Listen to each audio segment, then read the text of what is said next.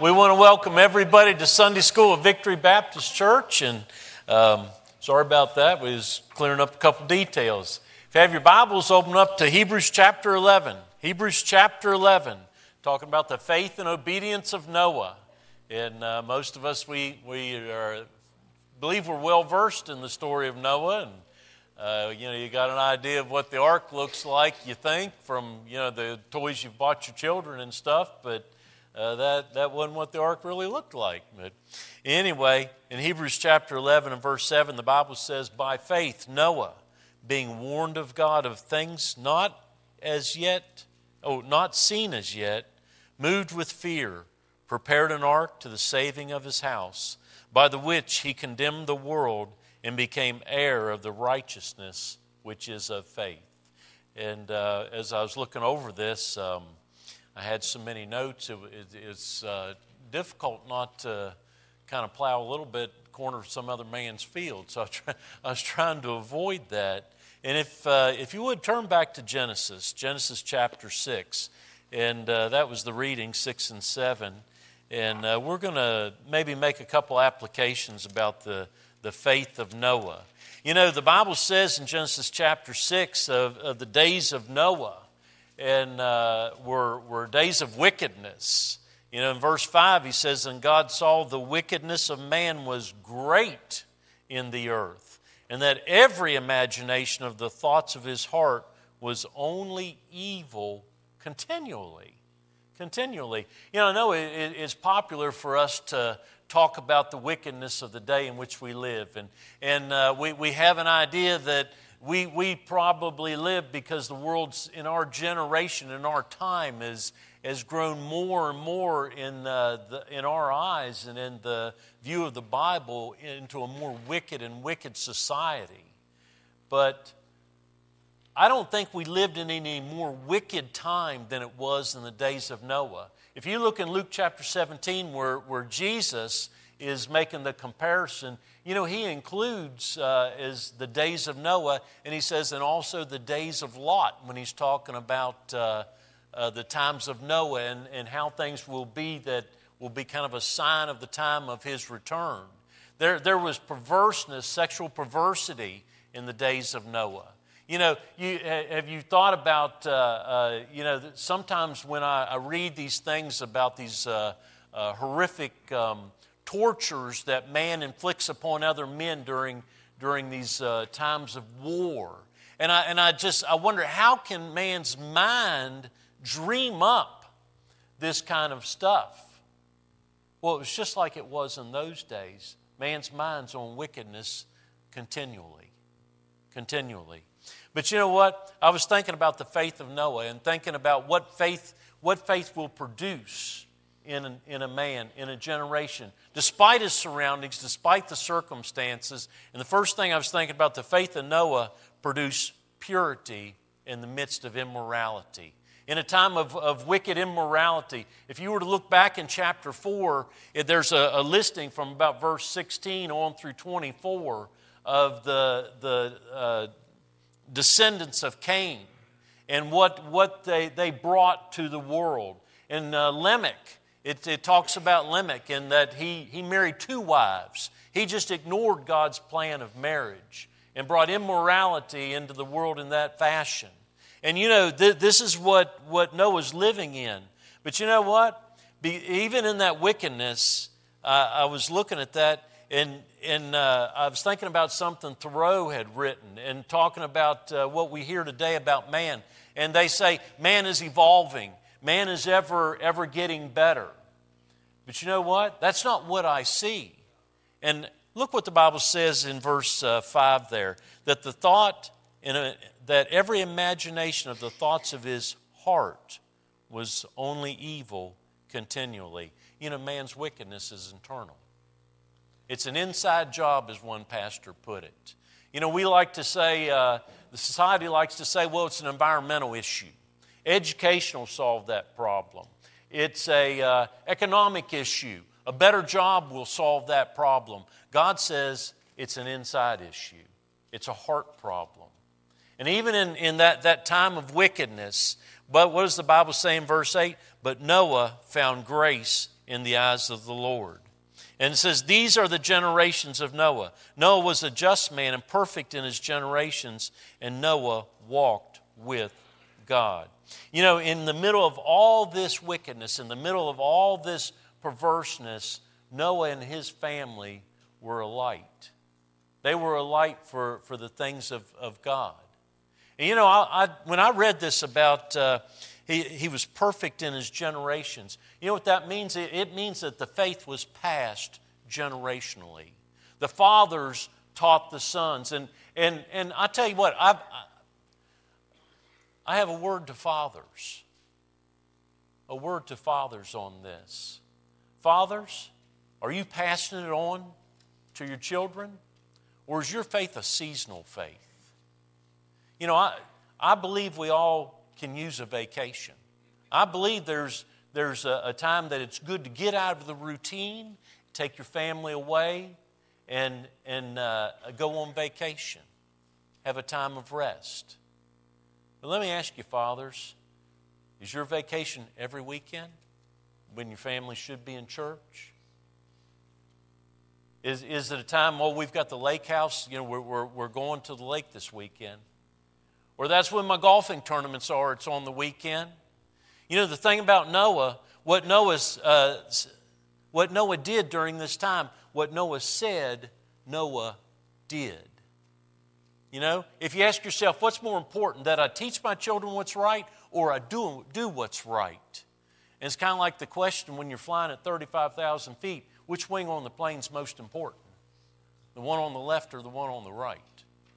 Listen, Noah did what was right. Noah taught what was right. And it was passed from him to his children.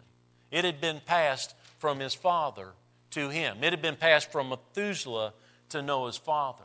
It was a generational thing. We see what in, in the book of Joshua what happened to the generation that wasn't taught the things of God. Listen, the faith produces purity in an island, uh, in, a, in a sea of immorality. Not only that, I, I was thinking faith will produce obedience in adversity.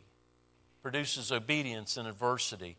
You know, look what, what God commanded of Noah. He started there in verse 14 and said, Make thee an ark of gopher wood, rooms uh, shalt, thou, uh, shalt thou make in the ark and thou shalt pitch it within and without with pitch. And he goes on and he gives the dimensions of the ark and he gives the, the, the fashioning of the ark. And, and, you know, in verse 22, the Bible says, Thus did Noah according to all that God commanded. Now, there's some plays on, not plays on words, but if, if uh, you were to look up that word in verse 14 where he says, Make thee an ark, that word has the idea of exactness just like I want it made. In the Greek translation, if we were to turn back to Hebrews chapter 9 and read about the, the building of the Ark of the Covenant, you would, you would see that, that uh, the writer of Hebrews said that it was done exactly like that. And that's what Moses did. You know, or, or um, that's, that's what uh, Noah did here. He built it exactly like the Lord told him to build it. You know what I thought about? Moses, or Noah was careful to listen. He was careful to listen.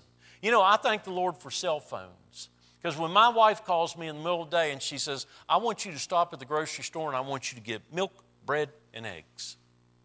I tell you what, when I get to the grocery store, I'm thinking milk. And I draw a blank on the other two. You know? Listen, you know why? Because I wasn't careful to listen. You know, you shake somebody's hand that's new, and they tell you their name, you walk away, your wife says, Who's that? And you're thinking, Oh. some of it's age, I get it. But you know what? We're not careful to listen. Noah was careful to listen to, the, to what God had to say.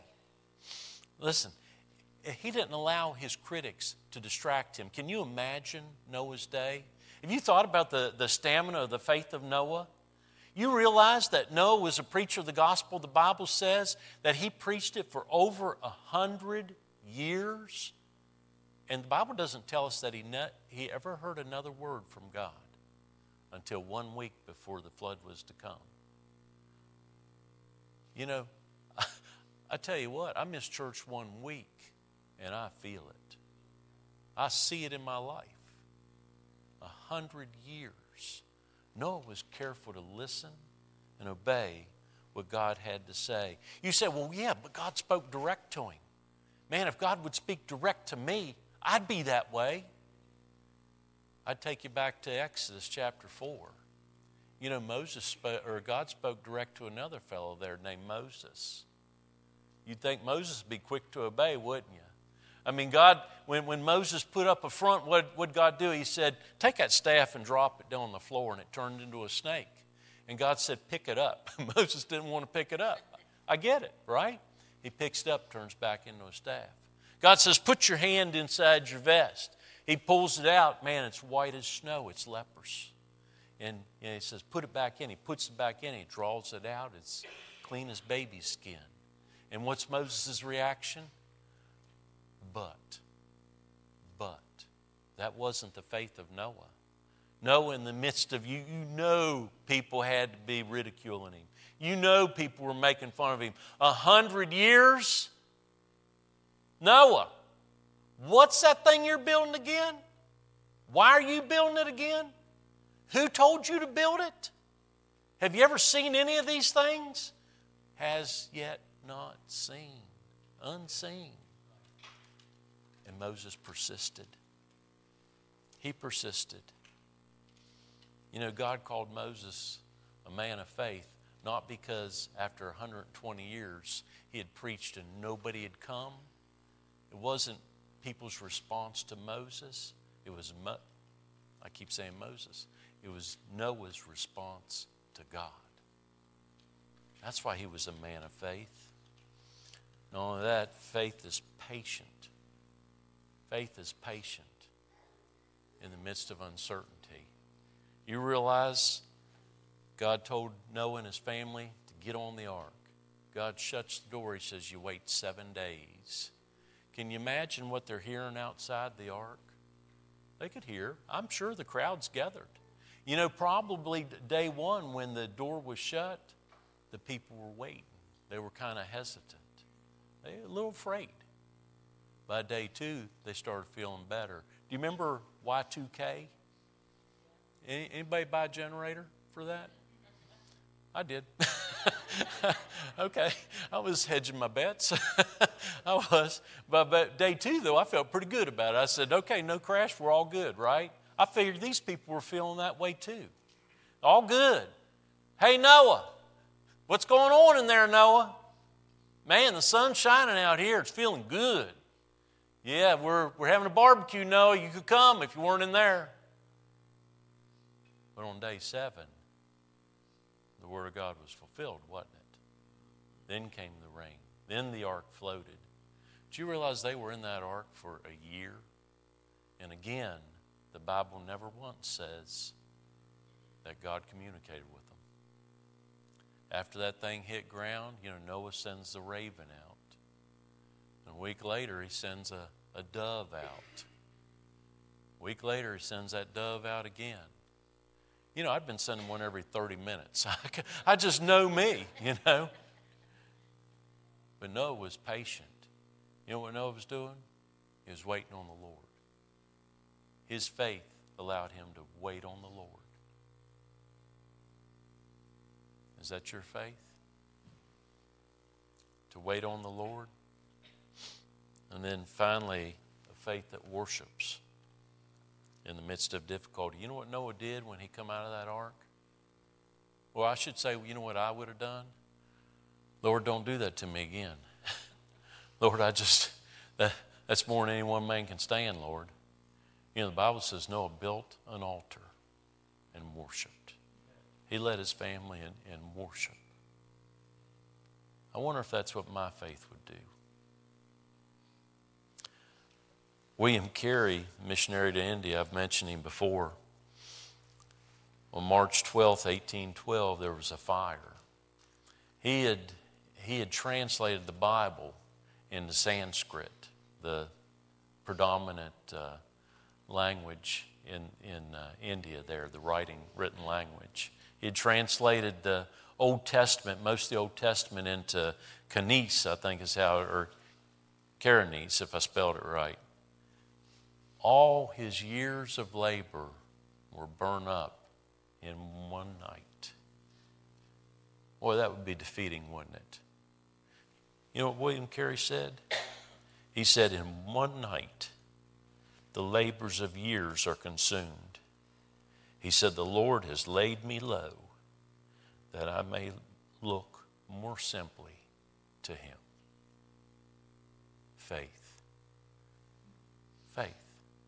Listen, it, it's not something we just talk about, it's something that we demonstrate by our, our lives. Faith.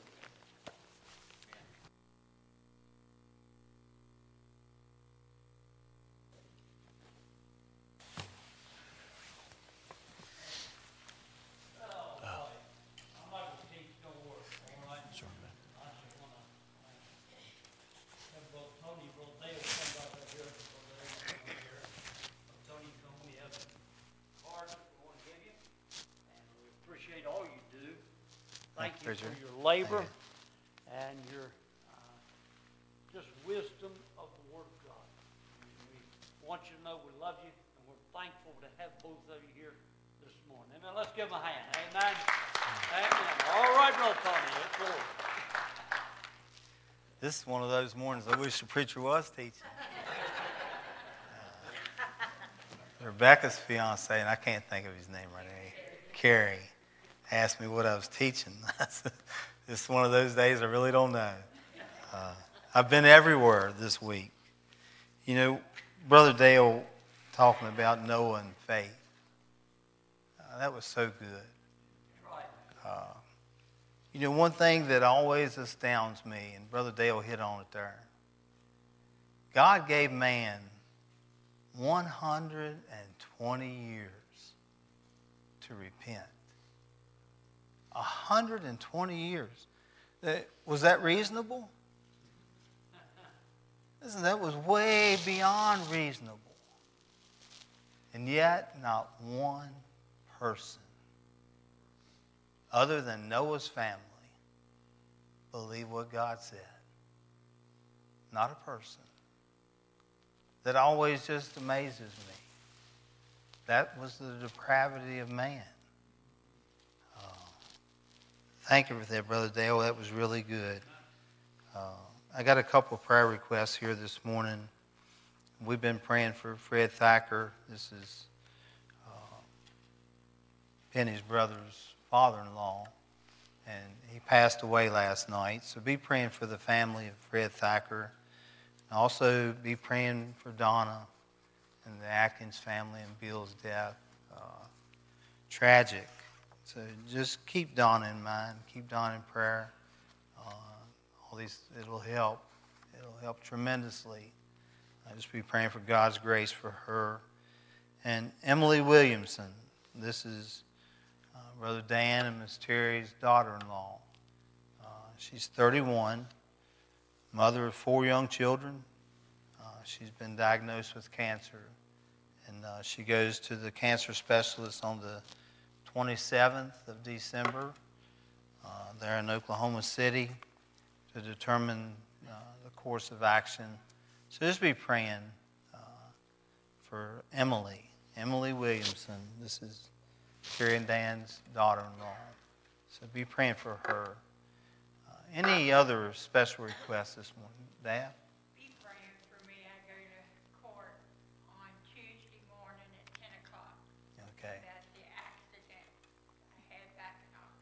Be praying for Miss Daphne. She goes to court on Tuesday, Tuesday morning, uh, because of the accident that took place back there in the summertime. Just be praying for that situation. And Daphne, she goes on Tuesday, goes to court, so be praying for that. Anybody else over here? Steph?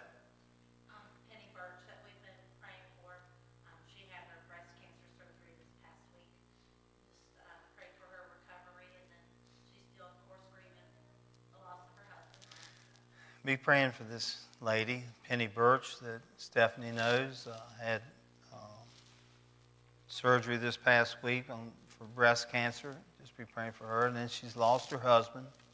So a lot of difficulty, a lot of sorrow, a lot of hurt. So just be praying for her. Uh, anyone else? Arnold? Amen. Be praying for Joseph. Arnold's little grandbaby. Just be praying for him to, to, to get to where he can get out of the NIC unit and be able to get home, uh, to, you know, mature enough that he can come home. So just be praying for him. Uh, Cindy? Be praying for Cindy. She's still waiting results on uh, the biopsy from her thyroid. So just be praying for that situation, and as she waits for that, be praying for a better report than what um, you know she thinks may be there from what she got on her phone. So just be praying for that situation. Anybody else over here, uh, Brother Lane?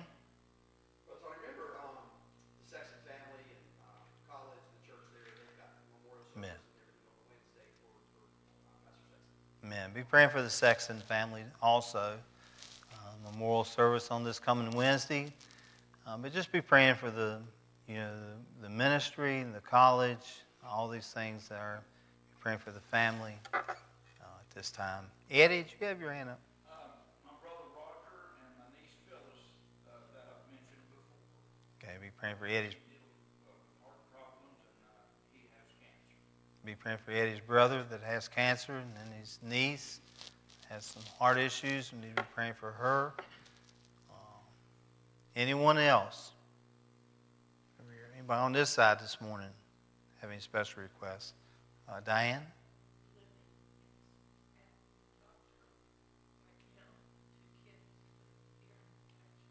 Hmm.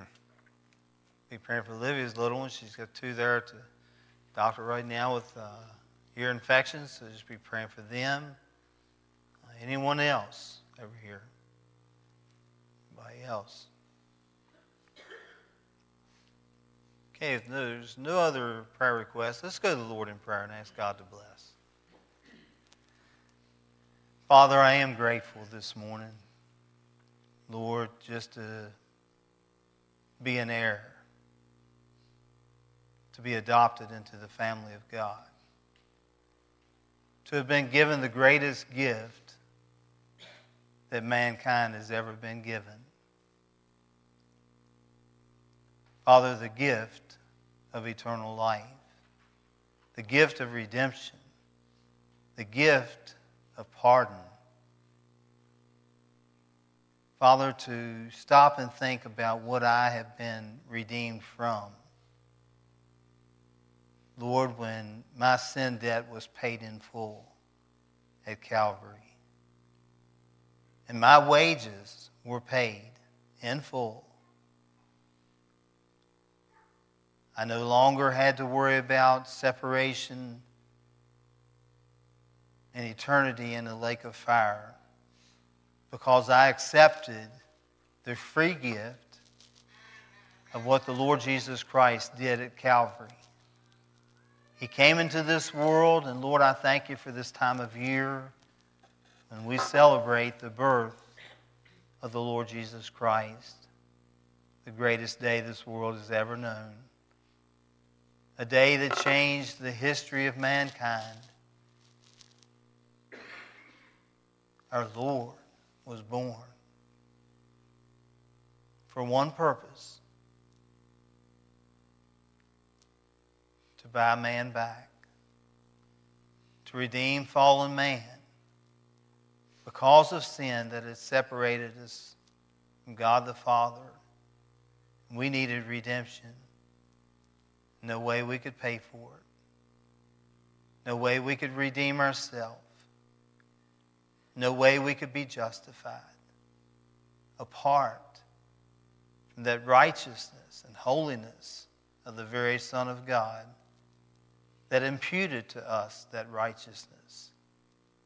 Put it on our account the moment that we accepted that free gift. Oh God, I'm so thankful for that great gift, that immeasurable gift, that gift beyond comprehension. Father, I thank you for the Word of God that's clear about that gift, about what it takes to be redeemed that there is no redemption, that there is no forgiveness of sin apart from the shedding of blood.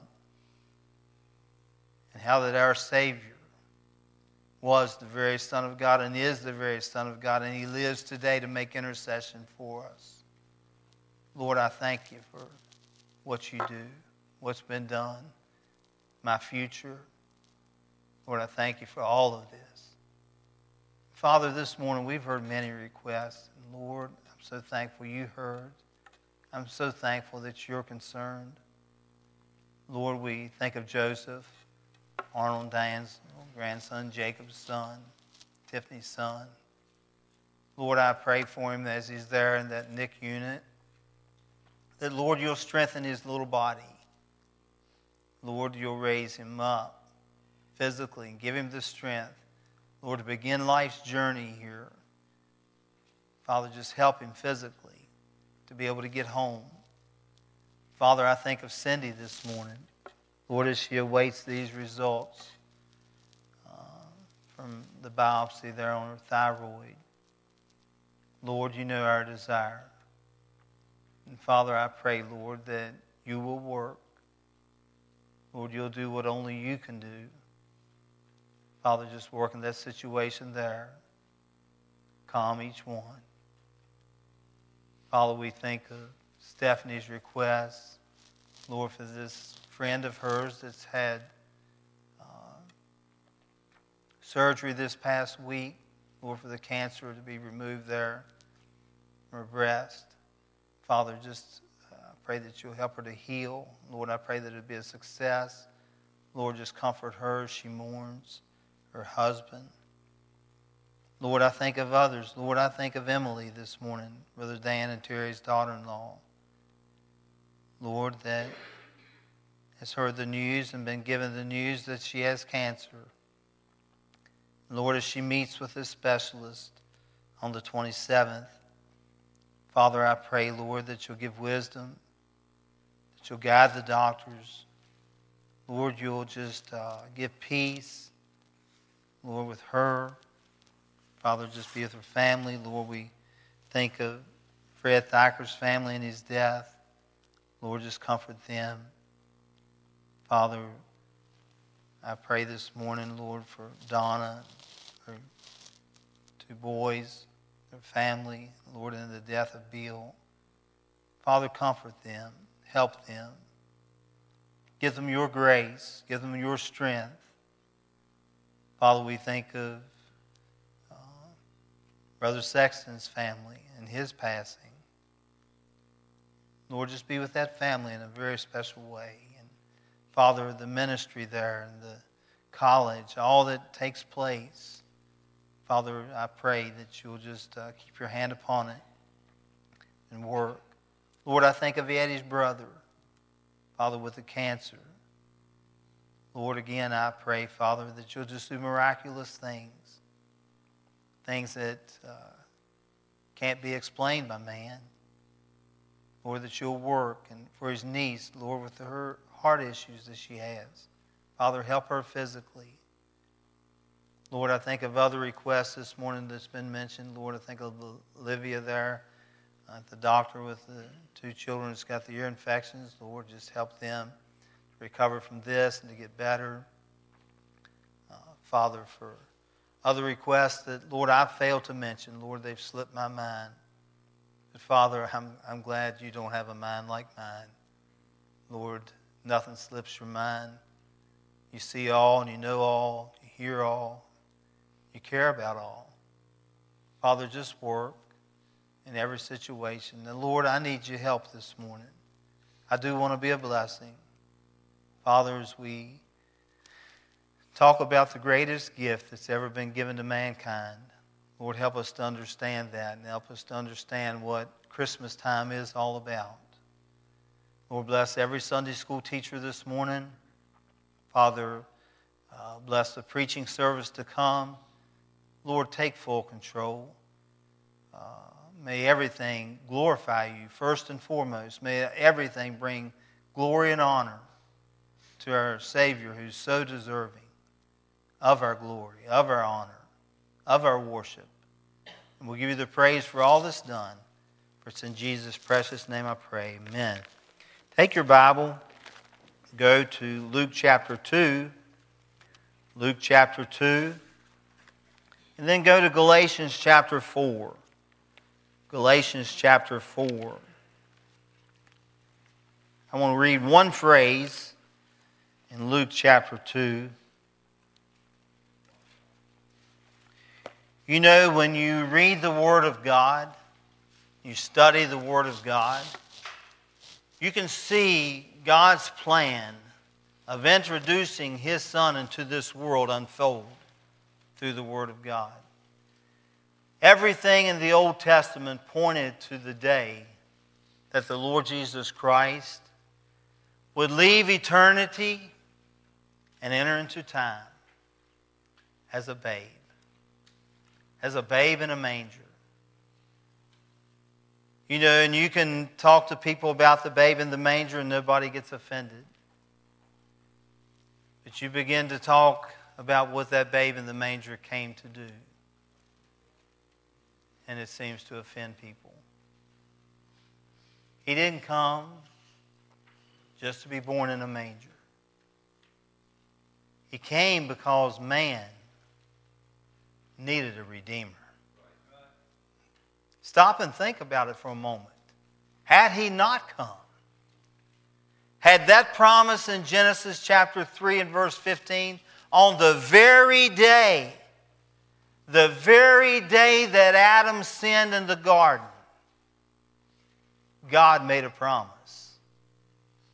Before the foundation of the world ever was, it had been decided that God's own Son co equal with God, coexistent with God, God's own Son, God would become flesh. God would become flesh. To come to this earth, live a sinless life as God, live a sinless life as man. Listen, he wasn't 50 50. He wasn't 50% God, 50% man. He was 100% God, 100% man. Now, can I explain all that? No. No, I can't. Listen, God's going to explain it all to me one day. It'll become so clear one day that our Savior came into this world God gave the greatest gift that could have ever been given to man.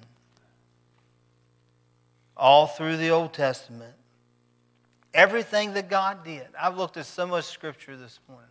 I told Kara I had no idea where it's going. I was looking up some things, and if you're writing things down, just some promises of God about the Savior. Oh, I'm not going to teach on this, but some things I've looked at this past week. Promises that God made about the very Son of God. One, he would be human, not an angel. Genesis 3:15, Hebrews 2:16. Two, he would be a Jew and not a Gentile. You know, there's a lot of debate today about who Jesus was. Listen, he was a Jew. Among the world, there's debate. He was a Jew. He would be a Jew and not a Gentile. Genesis 12, 1 through 3. Numbers 24, 17. 3. He would be from the tribe of Judah. Genesis 49, 10. 4. He would be of the family of David. 2 Samuel chapter 7 verses 1 through 17. 5. He would be born of a virgin. Isaiah chapter 7 and verse 14. 6. He would be born in Bethlehem, the city of David. Micah 5 2.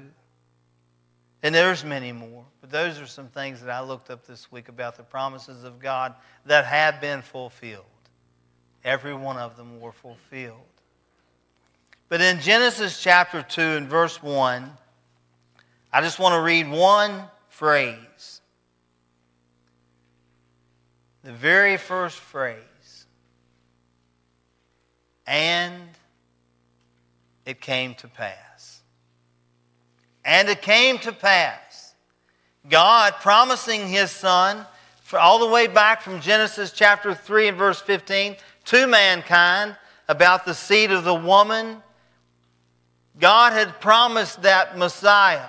And can you imagine that every woman from Eve's day, I'm sure that when Eve had Seth, she probably thought, this is the one. This will be the Messiah.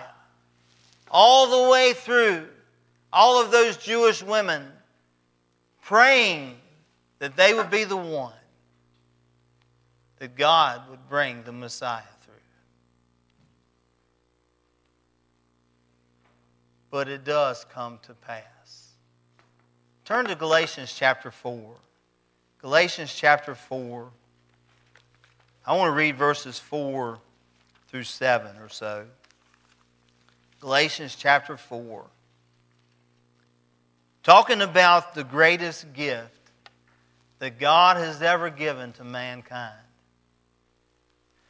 The greatest gift. You know, all of us like to receive gifts. You know, it's our nature. It's just our nature. We love to receive gifts. You know, even though if you read, when you read, uh, I think it's Acts chapter 20, verse 25, I have down here. It's more blessed to give than to receive. No matter what you receive this year, there's never been a gift given like the Lord Jesus Christ. Never. Never in this world has there been a gift given.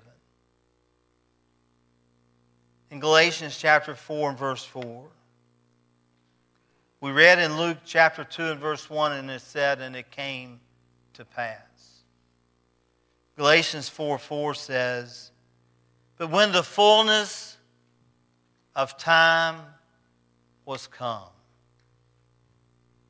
God sent forth his Son, made of a woman, made under the law, to redeem them that were under the law, that we might receive the adoption of sons. Hallelujah.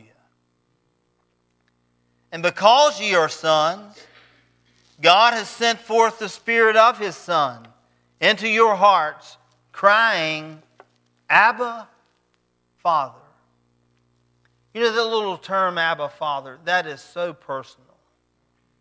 You know what that is saying in our language? Daddy. Daddy, Father. That's how personal it is. Verse 7 says, Wherefore, thou art no more a servant, but a son.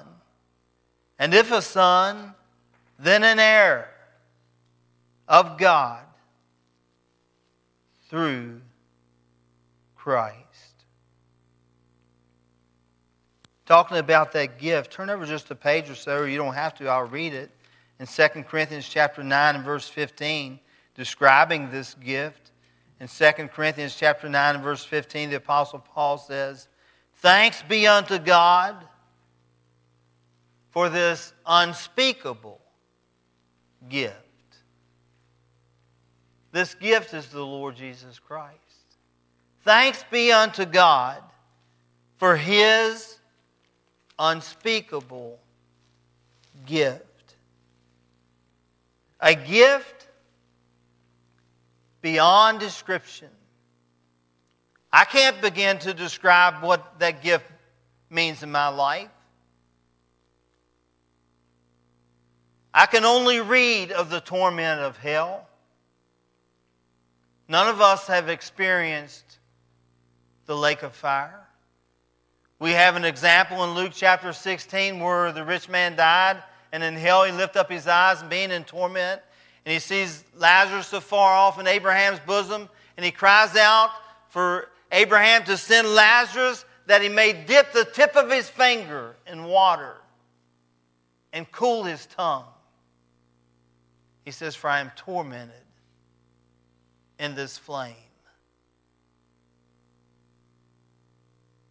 That was 2,000 years ago.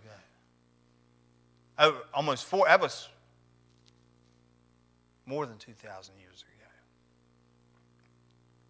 And right now, he is still being tormented in that flame. Where the worm dieth not, and where the fire is not quenched,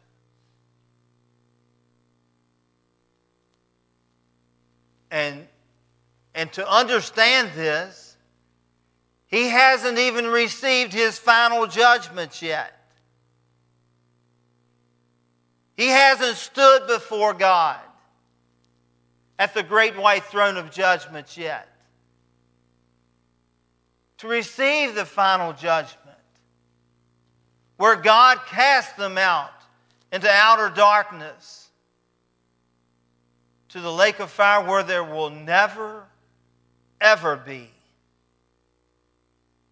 an opportunity to repent. I haven't experienced anything like that. You haven't. But I know from the Word of God the pictures that God gives of hell what I have been rescued from. I've received some good gifts in my life. But listen, this is an indescribable gift. There's no gift that compares to the gift of salvation. No gift.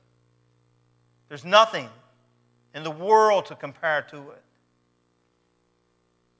And when the fullness of time was come, when everything was ready, God sent his son to be born of a pure virgin, Mary. When everything was right, it came to pass. The objective. I came to this passage this past week, and I started reading it and looking at it. Verse 4 said, When the fullness of time was come, God sent forth his son, made of a woman, made under the law. Why?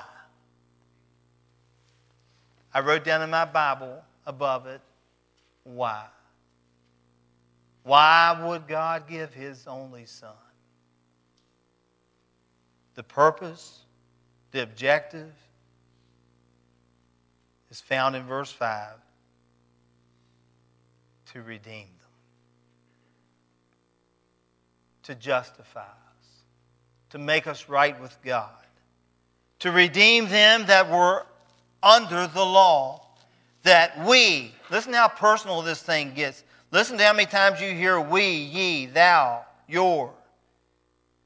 That we might receive the adoption of sons. Christ came to this world for one purpose. One purpose. Not to be a great teacher, not to be a leader, to be the Savior of the world. Luke 19:10 says this. Luke chapter 19:10. And you know the verse. Going to turn here and read it. Luke chapter 19 and verse 10 says this For the Son of Man Talking about the Lord Jesus Christ. For the Son of Man has come what? To seek and to save that which was lost. Who was that? All of humanity. Why? We're all in Adam. Every single one of us had a need. We were all in sin. And he came to seek and to save. We're not seeking him, he's seeking us.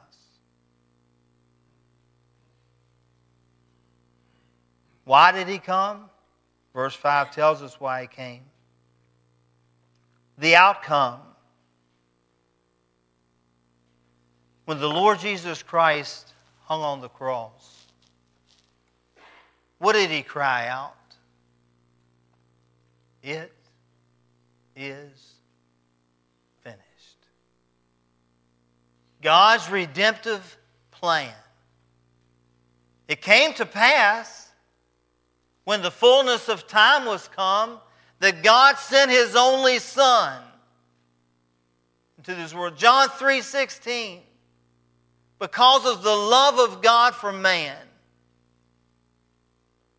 God sent his son to die in our stead.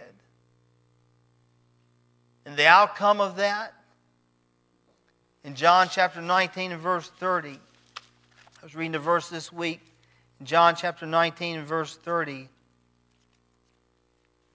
says this. John chapter 19 and verse 30 says, When Jesus therefore had received the vinegar, he said, It is finished. Not, I am finished. He didn't say, I am finished. It is finished. What is finished? God's plan for salvation that was established before the foundation of the world, not before Joseph and Mary, not even at Adam's day. Listen, God planned this before the foundation of the world began.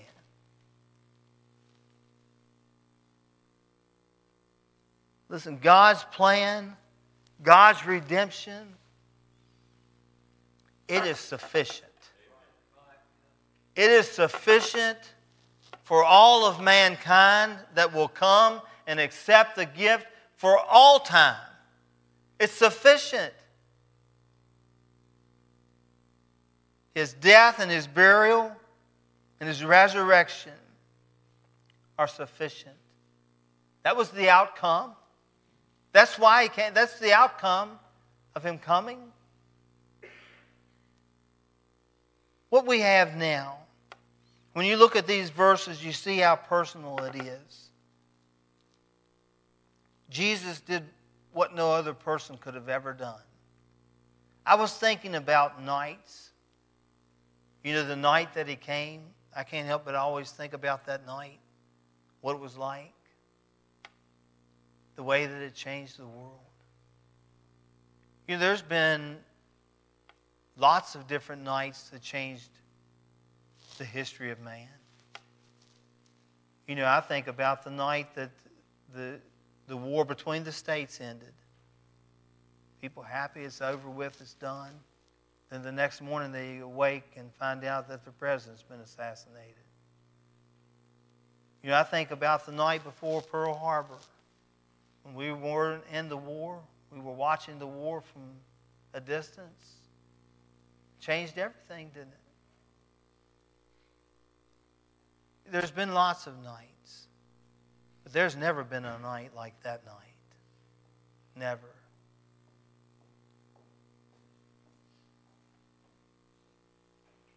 The prodigal son, it goes on to say here, and we're out of time. But listen, he says here in verse 7 Wherefore thou art no more a servant, but a son. I'm not a servant. I'm a son. I'm a son. You're a son. You're a child. We're all in one family. You know the, the prodigal son when he came to himself there in the hog pen and he said, I'll go back to my father's house. What did he desire of his father? Make me a what? A servant. But what did his father desire? Now, I'm not going to make you a servant.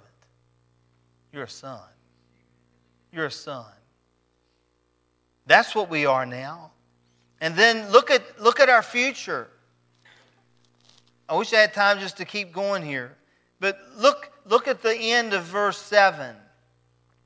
An heir of God through Jesus, through Christ. An heir of God through Christ. I wrote down here what belongs to my father belongs to me. I'm an heir. I'm an heir. We are heirs to the greatest estate that ever existed. I'm an heir to the greatest estate that has ever existed. What God did for us, listen, it's far beyond our comprehension. It's far beyond our explaining. But don't forget this Christmas that you have been given the greatest gift.